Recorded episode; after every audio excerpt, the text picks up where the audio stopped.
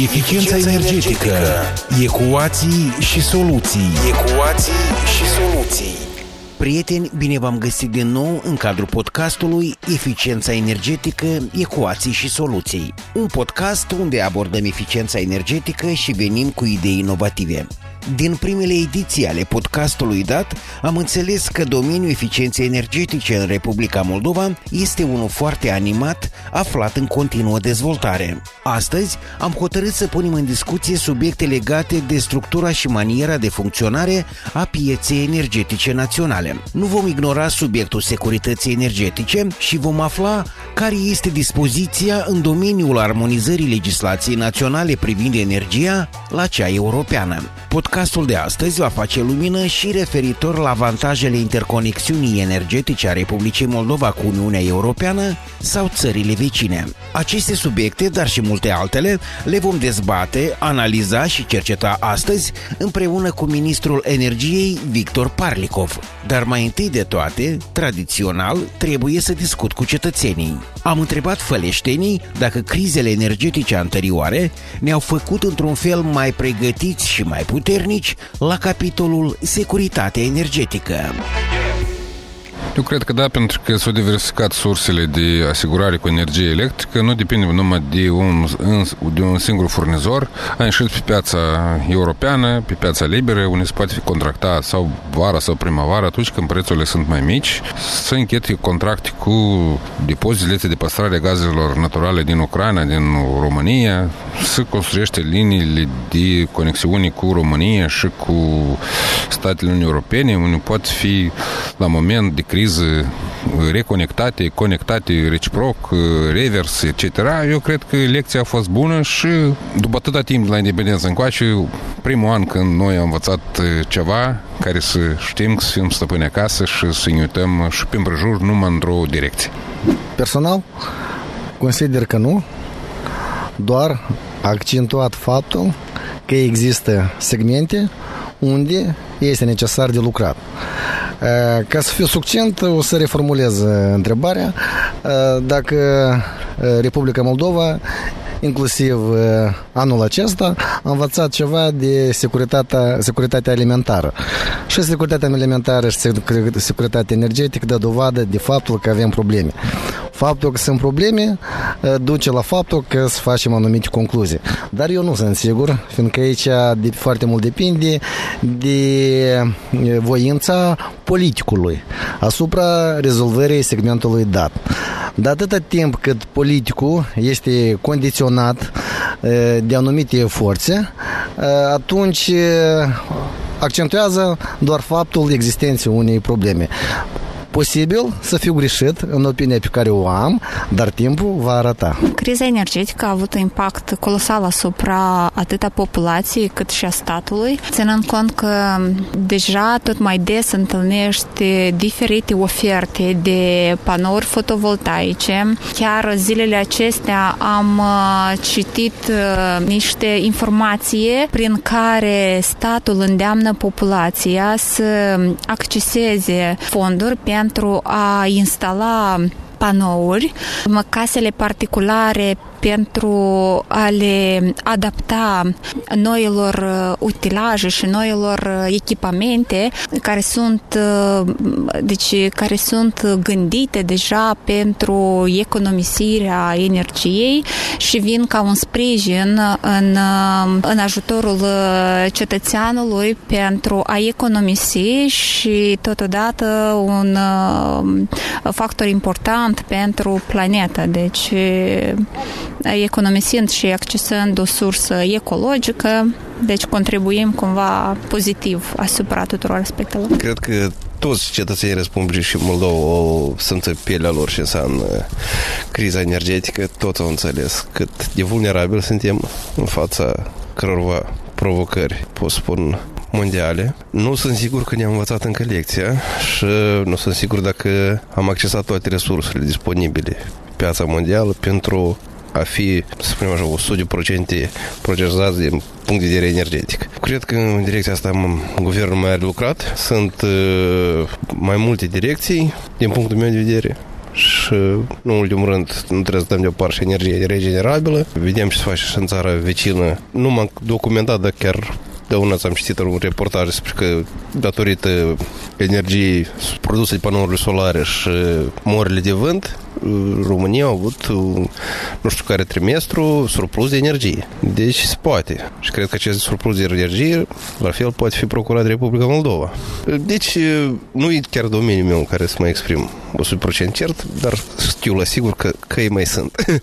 Dar faptul că, iată, cetățenii se interesează, își instalează potențial de energie regenerabilă, atât panouri cât și mori de vânt, dar mai mult panouri solare aici în Republica Moldova, face Republica Moldova mai puțin vulnerabilă față de problema energetică? Da, desigur, asta ajută foarte mult ca să scoate pe povara statului care va, care va sarcini, dar totuși o spun și de aici îmi vine zâmbet pe buze că ar trebui să fim susținuți mai mult din partea guvernului, iar și iar și exemplu țărilor vecine, să subvenționează, toate treburile astea să subvenționează, chiar și la gospodării individuale.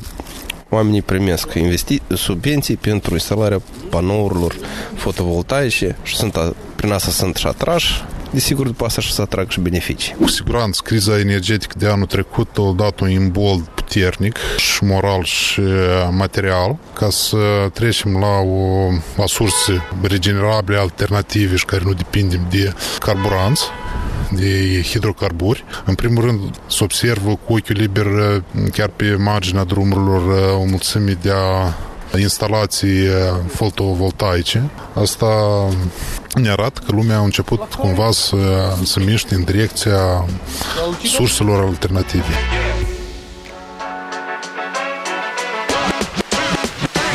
Eficiența energetică. Ecuații și soluții. Ecuații și soluții. Domnule Parlicov, bine ați venit la podcastul nostru. Bine v-am găsit. Vreau repede să trecem toate subiectele pe care ne le-am planificat odată cu dorința de a intra în Uniunea Europeană. Foarte multă presiune este pe spatele ministerilor. Că vorbim de armonizare, că vorbim și de alte lucruri care sunt necesare de realizat. Haideți să începem discuția noastră de la armonizarea legislației în domeniul energiei a Republicii Moldova la cea europeană, cât de ușor, cât de complicat, pentru că de la alte ministerii, spre exemplu, cunoaștem doar o directivă, cât de mult lucru presupune.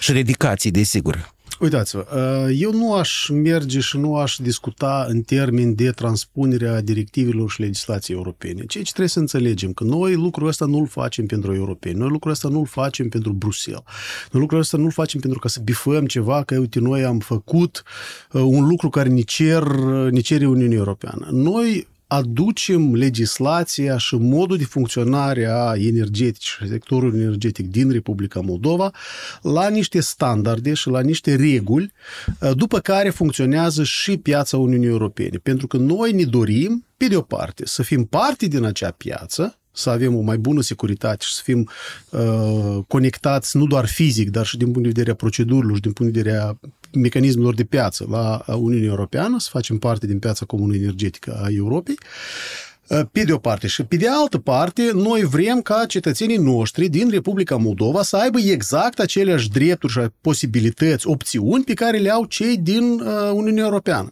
Și atunci, eu nu aș vorbi în termeni de transpunere de directive și, spunem așa, ca cerință europeană, eu aș vorbi despre faptul că noi, treptat, aducem piața noastră și modul de funcționare a sistemului nostru energetic la niște standarde europene civilizate. Ca o îmbunătățire. Desigur. Inclusiv faptul că noi astăzi avem surse diversificate de energie și gaze, energie electrică și gaze, și putem accesa inclusiv piața europeană de energie electrică, ne mai vorbim de gaze, că deja pe malul drept cumpărăm practic doar din Uniunea Europeană, de piața Uniunii Europene. Asta este parte din acel efort prin care noi, după ce ne-am, spunem, făcut infrastructura necesară, după ce ne-am adaptat regulile la regulile europene, avem aceste opțiuni pe care până acum, până în două mii douăzeci și unu, până în două mii douăzeci și doi, noi nu le aveam. Noi efectiv nu puteam accesa alte piețe. Acum suntem într-o cu totul altă realitate. Deci, care este ritmul? Este Totuși un... mă interesează pentru că este un lucru destul de important. Îmi dau seama că aveți și alte responsabilități și ministerul pe care le reprezentați are și alte responsabilități, dar la moment acest lucru este unul imperios de important. Eu aș spune în felul următor. Dacă noi până acum am fost focusați treizeci și ceva de ani de zile pe dimensiunea cum ne zbatem din punct de vedere a securității, cum ne asigurăm securitatea energetică, noi am trecut în etapa, practic începând cu anul două mii douăzeci și doi, am trecut în etapa două mii douăzeci și trei deja, spunem așa, definitiv, am trecut în etapa în care putem să ne focusăm pe alte dimensiuni, care nu țin doar strict de securitate și cum ne asigurăm că noi avem energie și cum ne asigurăm că putem să o luăm din diferite surse, ca să nu ne poată șantaja cineva cu accesul la această energie, cum aș fost până, până foarte recent. Și atunci avem posibilitatea să ne focusăm pe energie regenerabilă, pe eficiență energetică, pe o dezvoltare pe termen lung, inclusiv care va da beneficiu consumatorilor, va da beneficiu cetățenilor noștri. Pentru că oricât am discutat despre prețul unui metru cub de gaz, tema preferată a Federației Rusă, în esență, atâta timp cât la noi eficiența energetică este sub nivel de orice critică, așa, deci când noi cheltuim cam de două ori mai multă energie pentru a întreține un metru pătrat de clădire, noi vom plăti facturi înalte nu din cauza faptului, indiferent cât va costa un metru cub, indiferent cât va costa, noi vom plăti facturi de două ori mai mari. Și atunci, acum este momentul în care noi avem, pe de-o parte, și face parte din achiul comunitar, transpunerea legislației europene, dar nu-l facem pentru Bruxelles, asta trebuie să înțelegem. O facem, facem pentru, pentru cetățeni. cetățenii noștri. Am înțeles. Deci, pentru că cea mai mare parte este partea business-ului atunci când vorbim de eficiență energetică, dar este important și ce cunoaște și știe populația. Atât Centrul Național pentru Energie Durabilă, cât și Ministerul lucrează foarte mult și la informarea populației, pentru că noi avem cetățeni care cunosc foarte multe lucruri deja și grație instituțiilor de stat și grație faptului că sunt autodidacți și încetișor încearcă să-și eficientizeze din punct de vedere energetic gospodăria și avem chiar cazuri de admirat. Atât vorbim de proiecte europene, cât vorbim și gospodării individuale. Absolut. Ceea ce acum pe ce ne focusăm noi ca minister este să creăm niște mecanisme financiare pe termen lung. Pentru că o bună parte de ce la noi investițiile în eficiență energetică nu au fost, spunem așa, nu au luat amploarea necesară, deci până acum suntem o țară cu performanță energetică a clădirilor cam de două ori mai proastă ca în Uniunea Europeană curentă, pentru că Uniunea Europeană tot nu stă pe loc. Ei tot își îmbunătățesc performanța clădirilor. Dar noi acum suntem cam de două ori mai prost stăm ca Uniunea Europeană. De ce? Pentru că a fost totul lăsat la discreția individuală. Adică cine își dădea seama, cine își mai făcea calcule, cine avea bani pentru a investi în această în măsuri de...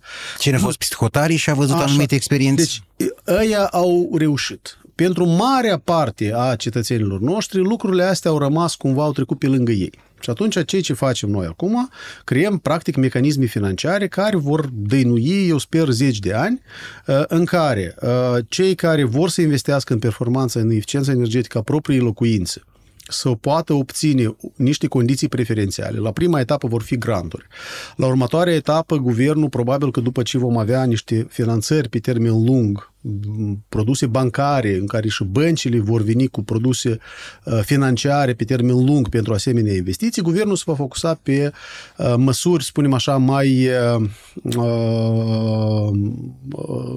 care nu necesită o investiție atât de mare din start din partea guvernului, subvenționarea dobândii, dobânzii, cum se întâmplă, spre exemplu, cu trei șapte trei, programul pentru business, măsuri de garanții care să permită reducerea ratei dobânzii la bănci, dar ca să permită, deci, volumul de finanțare în acest sector să curgă, să curgă finanțarea. Pentru că până, la, până acum, una din cele mai mari probleme a fost că finanțarea practic nu era dedicată sau cea care era, era la parametri la care nu toți și-i puteau um, permite. Trebuie să, trebuie să înțelegem. Investițiile în eficiență energetică oricum se recuperează. pentru că consumă mai puțin energie și banii ăștia îi economisește. În esență, oricum să-i, să-i recuperează aceste investiții. Doar că nici pe departe nu toate investițiile astea se recuperează în doi, trei, patru, cinci ani. Majoritatea, cele mai mari, cele mai, măsurile care dau cel mai mare efect, ele se recuperează pe parcursul la zece, cincisprezece ani. Și atunci, dacă tu nu ai o finanțare în care consumatorul să înțeleagă că, uite, dacă el contractează o finanțare, admitem un credit, pe cincisprezece ani, pe care îl investește în eficiență energetică, la dânsul deservirea creditului o să-l coste mai puțin, semnificativ mai puțin, decât diferența pe care el o achită la facturi, decât economia pe care el o să obțină la facturi. Deci până nu ai acest mecanism creat, până nu dai consumatorului certitudinea că, uite, el o să-și poată rambursa acest credit din economii, investițiile nu vor curge masiv. Vor fi la nivel de entuziaști, vor fi la nivel de cei care au bani deja, dar masiv asta nu va avea loc. Și de asta noi acum ne focusăm pe crearea acestor mecanisme financiare pe termen lung. La fel și cu clădirile publice. Deci, repet, investițiile în eficiență energetică a clădirilor publice, ca și, ca și pentru altele, se recuperează. În zece, în cincisprezece, în douăzeci de ani se recuperează. Guvernul are posibilitatea să contracteze împrumuturi pe zece, cincisprezece, douăzeci de ani. Împrumuturi ieftine.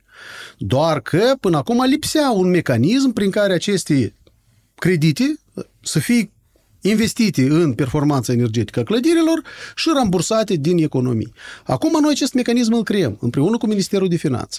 Deci, repet, ceea pe ce ne focusăm noi acum, ne focusăm pe uh, reducerea facturilor pe termen lung, reducerea expunerii Republicii Moldova ca țară, dacă doriți, la importul de resurse energetice, prin crearea mecanismelor financiare care îți permit aceste investiții.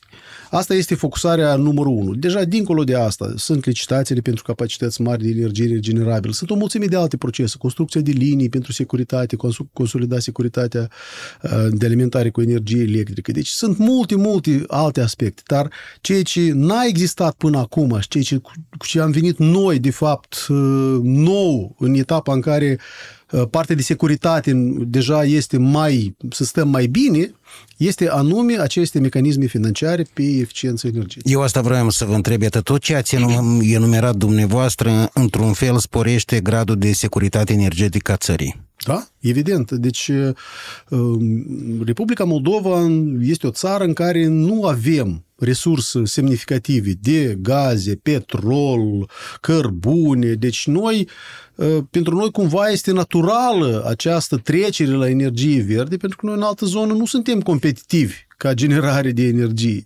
Și pe de altă parte, fiind expuși, importând practic toate resursele energetice, cu excepția biomasei, care este de proveniență locală, și puținului de energie electrică regenerabilă care se produce aici, noi, de fapt, scoatem din țară fiecare an zeci de milioane, sute de milioane de euro, pe plătind niște resurse pe care o bună parte din ele încă și le giftuim, adică le, le, le vânturăm, le, le, le cheltuim irațional. Deci, investițiile astea nu doar permit reducerea facturii la un consumator, dar și la nivel de țară ne poziționează ca o țară care are potențial de creștere, banii ăștia într-un final rămân aici, nu pleacă din Moldova și pot fi reinvestiți în ceva cu mult mai mare tâlc la noi în țară. Pe parcursul realizării acestui podcast mi-am dat seama că domeniul energetic în Republica Moldova, cu toate că afirmați că suntem în urma Europei, dar totuși se dezvoltă destul de alert. Și iată, chiar și legislația se creează după noile, știu eu, situații, noile circumstanțe, ca să spunem, și domeniul unde în general se dezvoltă și la asta vreau să spun, câteodată ai impresia că statul grăbește, da? Dar câteodată ai impresia că cetățeanul simplu impune statul, adică îl împinge din urmă. Eu vreau să vă spun că viteza cu care ne mișcăm, viteza progreselor a fost remarcată și este remarcată în continuare la toate nivelele cu partenerii cu care discutăm și în Uniunea Europeană și partenerii transatlantici. Deci toată lumea a fost mirată surprinsă extrem de plăcut de viteza cu care noi ne-am putut mișca și cu care am putut să ne diversificăm sursele și să ne consolidăm securitatea. Deci lumea era destul de sceptică în privința capacității Republicii Moldova de a-și diversifica sursele și a-și întări securitatea energetică.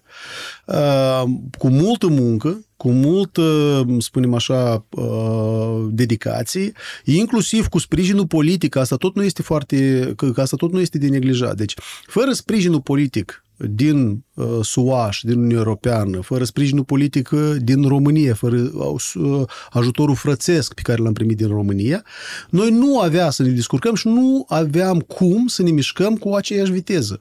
Deci, și din punct de vedere financiar, dar nu doar. Repet, cea mai mare schimbare care s-a produs între timp a fost sincronizarea rețelelor Ucrainei și Republicii Moldova electrice cu E N T S O E, cu sistemul electroenergetic continental european. Lucrul ăsta a fost o decizie politică la Bruxelles. Procesele astea de obicei durează zeci de ani. La noi asta s-a permis la trei săptămâni după invazia Federației Rusă în Ucraina.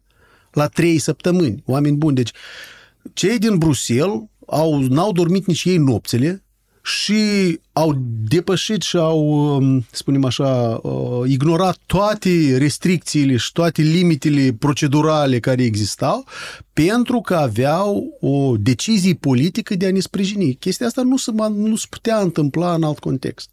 Și asta ne-a salvat, asta ne-a permis să avem, inclusiv atunci când am avut cea mai grea situație în noiembrie două mii douăzeci și doi, dacă țineți minte, prețurile mondiale, prețurile regionale la energie erau în vârf, volumele de gaze livrate de către Gazprom, către Republica Moldova, limitate, Moldavsca Grăs refuză să producă energie electrică pentru malul drept, sistemul energetic ucrainean sub bombardamente practic zilnice care îl, îl, îl tot, spunem, dezechilibrau și scoteau elemente critice din, din joc. Și în situația asta, dacă nu aveam sincronizarea cu E N T S O E și nu exista linia Vulcănești Isaccea prin care ne-am alimentat, noi nu reușeam să menținem sistemul. Asta, de fapt, ne-a salvat. Da, ne-a costat scump. Da, această energie a venit foarte scump. Dar noi am avut-o. Mai sunt și alte avantaje a interconexiunii energetice cu Uniunea Europeană, cu vecinii? Noi, da, și de asta și spun și în continuare păstrăm ritm, ritmul foarte alert. Calendarul nostru presupune că cele încă două linii, pe lângă cea care o avem Vulcănești Isaccea, pe care o, o spunem, continuăm de la Vulcănești la Chișinău, vom avea încă două linii de interconexiune cu România, ceea ce ne va permite să avem o interconectare atât de stabilă încât chiar dacă în stânga Nistrului sau chiar dacă Federația Rusă va reuși să complet să scoată din joc elementele vecine din sistemul ucrainean, noi vom rezista și mai mult ca atât vom putea ajuta și Ucraina în acest scenariu. La fel, până în acest calendar, noi sincronizând, sincronizat cu liniile, care noi le vedem făcute până în două mii douăzeci și opt două mii douăzeci și nouă, avem și calendar sincronizat pe cuplarea pieței. Să devenim parte din piața comună a Uniunii Europene prin România, ceea ce înseamnă că iarăși vom avea operatori de piață, vom avea practic aceeași bursă de energie, vom putea, operatorii de la noi și consumatorii de la noi vor putea procura energie de pe bursa din, o bursă comună cu România, producătorii de energie regenerabilă vor putea vinde energia lor la bursă, adică sunt, eu repet, noi vom trăi în vreo cinci șase ani de zile, vom trăi într-o cu totul altă realitate energetică, comparativ cu tot ce ne-am putut închipui încă doi ani în urmă. Domnule ministru, chiar vreau să vă întreb, iată, în condițiile actuale, care este riscul ca criza energetică din două mii douăzeci și doi să se repete? Extrem de mici. Riscuri întotdeauna există, pentru că nu uităm că avem un război în Ucraina și pe timp de război niciodată nu poți o sută la sută să fii sigur ce se va întâmpla. Dar noi suntem cu mult mai bine pregătiți și avem deja și experiența necesară, interconexiunile, scenarii de rezervă. Deci, eu cred că riscul unor cataclisme de care am avut în noiembrie două mii douăzeci și doi sunt foarte redus. Vreau de asemenea să vă întreb care este structura și cum funcționează piața energetică din Republica Moldova. Nu, aici sunt mai multe piețe, începând cu cea a produselor petroliere, care este parțial plafonată la vânzarea cu amănuntul, dar liberă la vânzarea angro. Piața de gaze, care este în proces de liberalizare și ne bucurăm că avem deja primele primele companii, spunem așa, pe o piață liberalizată, veritabilă. Pentru că ceea ce a existat până acum, deși formal piața era liberă, dar această liberalizare era, eu o numesc liberalizare aparentă, care am avut-o până acum, pentru că deseori se întâmpla doar această liberalizare doar în contextul în care uh, uh, deci, uh, distorsiunile tarifare, deci devierile tarifare depășau anumite limite și asta permitea intrarea în piața unor jucători alternativi. Acum noi chestia asta am ordonat-o, am creat uh, mecanismele de corectare, cea corecții de echitate, acum am revăzut mecanismul ăsta, dar este permanentizat în lege, a fost coordonat cu Secretariatul Comunității Energetice, am găsit o soluție și de acum înainte toată această liberalizare a pieței ea deja va fi una pro bono, adică ea nu va fi uh, situațională sau, spunem așa, uh, de ordin conjunctural, ea va fi pro bono. Mai mult ca atât, noi vrem să creștem lichiditatea acestei piețe libere. Noi, începând cu, cu întâi ianuarie două mii douăzeci și cinci, vrem ca toate întreprinderile mari să fie obligate să procure gaze de pe piața liberă, să nu poată să rămână la piața reglementată, în, la tarife reglementate, adică treptat, treptat, treptat să creăm uh, o mai multă lichiditate, mai multă cerere, mai mulți ofertanți pe această piață. Eventual, de ce nu, putem să ajungem și la o bursă de energie, de gaze naturale, așa cum există și în România. Adică uh, treptat lucrurile se, se mișcă și pe această piață, pe piața energiei electrice. Deci, singur că avem încă această distorsiune mare a pieței care vine cu acest contract legat de Centrala Termoelectrică Moldovenească și știți că acolo sunt conotații cu mult mai mari decât doar uh, piața energiei electrice, dar ordonăm și acest lucru, iată acum se pregătește în guvern să fie aprobată o hotărâre de guvern prin care să instituim un monopol fiscal la achiziționarea energiei electrice de la Centrala Termoelectrică Moldovenească din regiunea transnistreană, să o poată face doar Energo punct com, pentru că să ținem, uh, spunem, mecanismele de piață separat și aranjamentele, spunem, politice legate de reintegrarea țării și malul stâng separat. Vreau să vorbim și despre structura tarifelor la energie, îmi pare de asemenea un subiect important. Iarăși, de tarife mai bine să răspundă Andrei. Și sigur că eu, inclusiv în virtutea experienței mele anterioare de la Andrei, cunosc mai multe lucruri, dar prefer să se expună cei de la Agenția Națională de Reglementare Energetică. Uh, sigur că uh, această trecere, această... Pe de o parte, noi am fost forțați să ne diversificăm sursele și să ne sporim securitatea de contextul ăsta și de război și de criză energetică, de criză de prețuri, pe de o parte. Pe de altă parte, acest lucru a fost foarte puternic speculat și utilizat de Federația Rusă în scopuri de propagandă și în scopuri de deturnare a parcursului european al Republicii Moldova. Deci, ceea ce încearcă să facă Federația Rusă este să asocieze sau să creeze această legătură între, fapt, între prețuri înalte, între criza care a fost, et cetera, spunând că asta, de fapt, este rezultatul alegerii vectorului european pentru Republica Moldova. Ce este, nu este deloc corect. Deci, țările Uniunii Europene la fel au, au pătimit de la acea încercare de manipulare a pieței pe care a început-o Gazprom în două mii douăzeci și unu pe piața de gaze și ele erau bine mersi în Uniunea Europeană, deci nu, nu este legat de o altă opțiune a acestor țări, așa.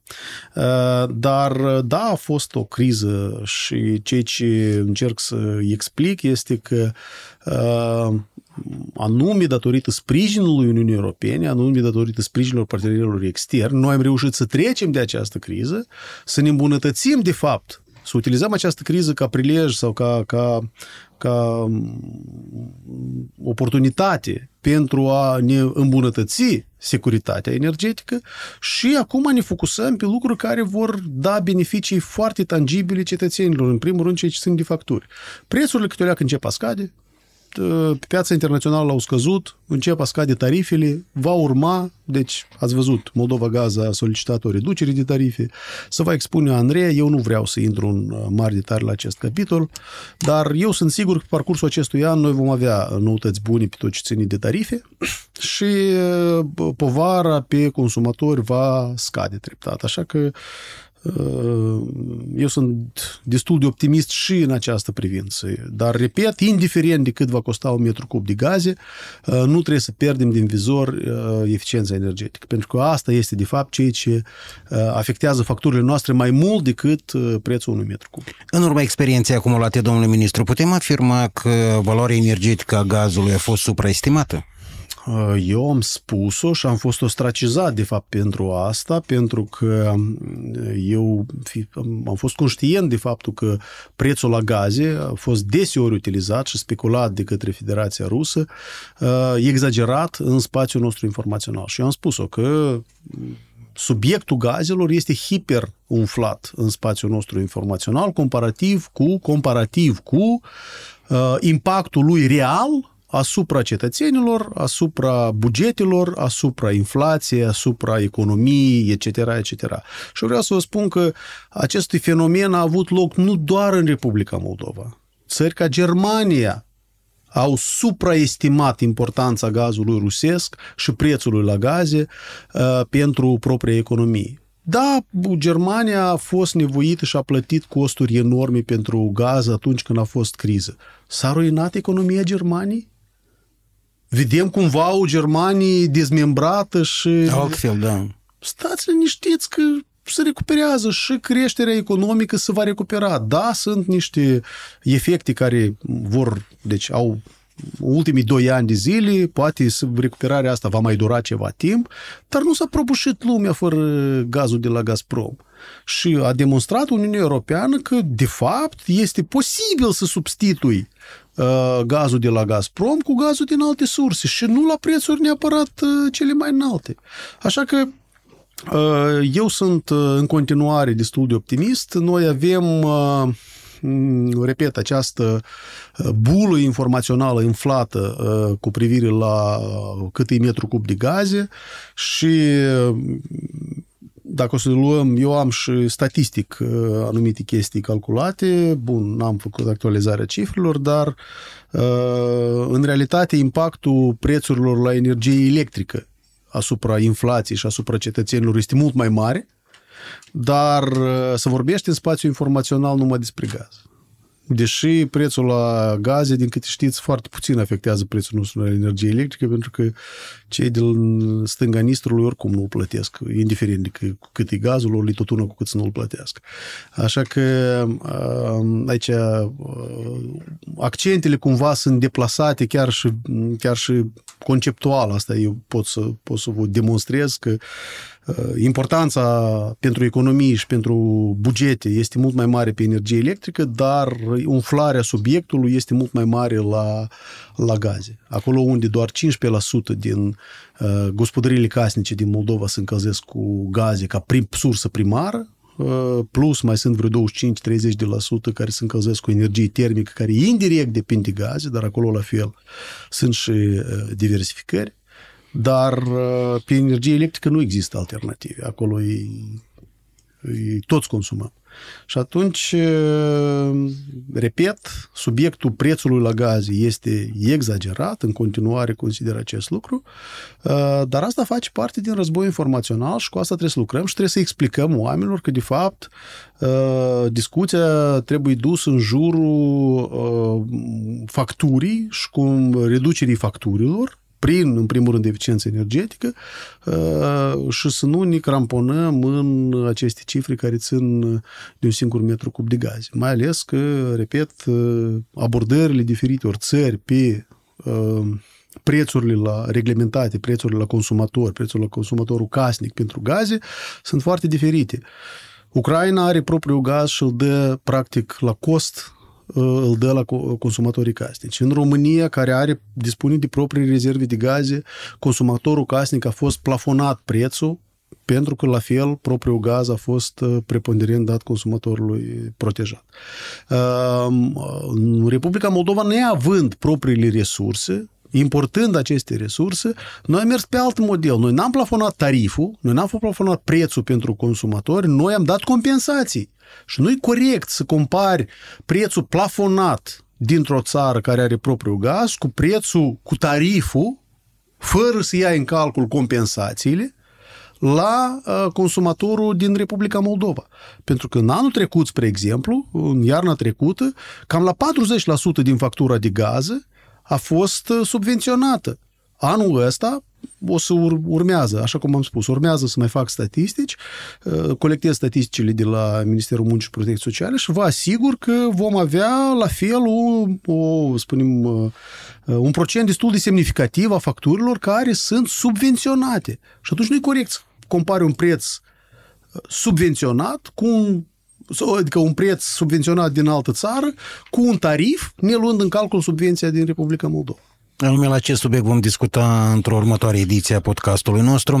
Domnule ministru, suntem la finalul podcastului. Noi am selectat câteva afirmații, mituri, haideți să le spunem, de pe forumuri, de la cetățenii Republicii Moldova, din cadrul anumitor interviuri, am fost atenți, voxuri ce spun cetățenii Republicii Moldova.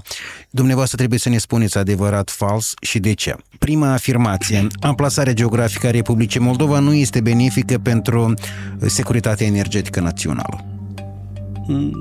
Fals. După mine, noi am demonstrat că, având relații bune, o infrastructură bine interconectată și relații bune cu partenerii din jur, cu Ucraina, cu România, cu țările din Balcani, noi am reușit să diversificăm sursele noastre, chiar dacă nu avem propriile resurse de gaz sau petrol. Și eu cred că acest narativ este fals. Noi, dimpotrivă, acum suntem pe coridorul vertical contribuitori la securitatea alimentării cu gaze a Europei Centrale, pentru că acest coridor este unul din principalele prin care gazele vor veni în Ucraina de vest, în depozitele subterane din Ucraina de vest, pentru a fi ulterior livrate în Europa Centrală. Așa că eu sunt... Deci nu sunt de acord complet cu aceste lucruri. O altă afirmație: Moldova nu este capabilă să procure gaz la preț de piață și mereu domeniul trebuie subvenționat. Iarăși, noi, și aici trebuie să reiterăm, din anul două mii unsprezece, dacă nu greșesc, nu mai avem în formula de preț, chiar și cu Gazprom de atunci, nu aveam careva coeficienți, beneficii colaterale, politice, concesiuni la preț făcute din partea Gazprom. Noi mergeam pe formulă de preț legată de prețul mediu european. Dar aveam un singur furnizor, care în anul două mii douăzeci și unu a hotărât să-și facă de cap și să limiteze unilateral, spunem, volumele și să impună o trecere bruscă la un cu tot o altă formulă de preț, chiar dacă anterior se negociase altă abordare. Dar, iarăși, anume datorită faptului că ne-am putut diversifica sursele, noi am demonstrat anul trecut, complet tot anul am procurat gaze de pe piața europeană la prețuri mai joase decât Gazprom, în special pe final de an. Diferența de preț la cât procuram, la cât vindea Energo punct com față de prețul pe care îl vindea Gazprom era pur și simplu enorm. Așa că am demonstrat că suntem capabili și nu cred că e o problemă că suntem, cum ar fi, cum, cum suna acolo întrebarea, că nu, nu este capabil că, Moldova. Da, nu, nu suntem capabili sau trebuie subvenționați. Trebuie subvenționați consumatorii. consumatorii vulnerabili. Și noi asta am făcut. Deci noi nu avem, Republica Moldova, trebuie să înțelegem, nu are bugetul României sau Germaniei care să permită subvenționarea tuturor consumatorilor. Deci noi am mers pe o formulă mult mai uh, economă și mult mai targetată, să subvenționăm anume acei consumatori care se află în dificultate. Domnule ministru, următoarea afirmație: sistemul energetic al Republicii Moldova este învechit și trebuie reconstruit de la zero. Nu, de la zero nu e nevoie. Noi modernizăm în continuare ceea ce avem. Liniile care le construim cu România ne vor da o certitudine și mai mare cu privire la securitate.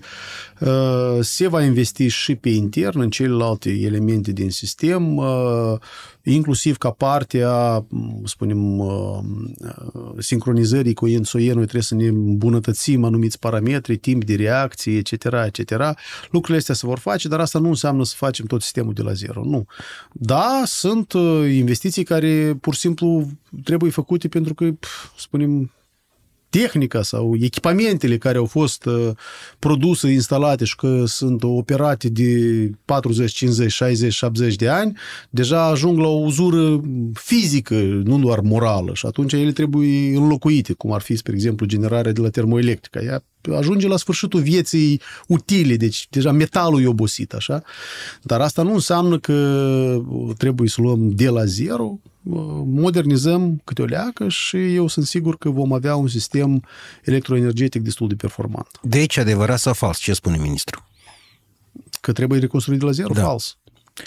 Următoarea afirmație: în condițiile actuale, Moldova este incapabilă de a acumula rezerve de gaz. Noi o facem. Cum pot spune eu că asta e corect dacă noi exact inversul facem? Noi avem rezerve de gaze, le stocăm în Ucraina și în România. Deci, fals.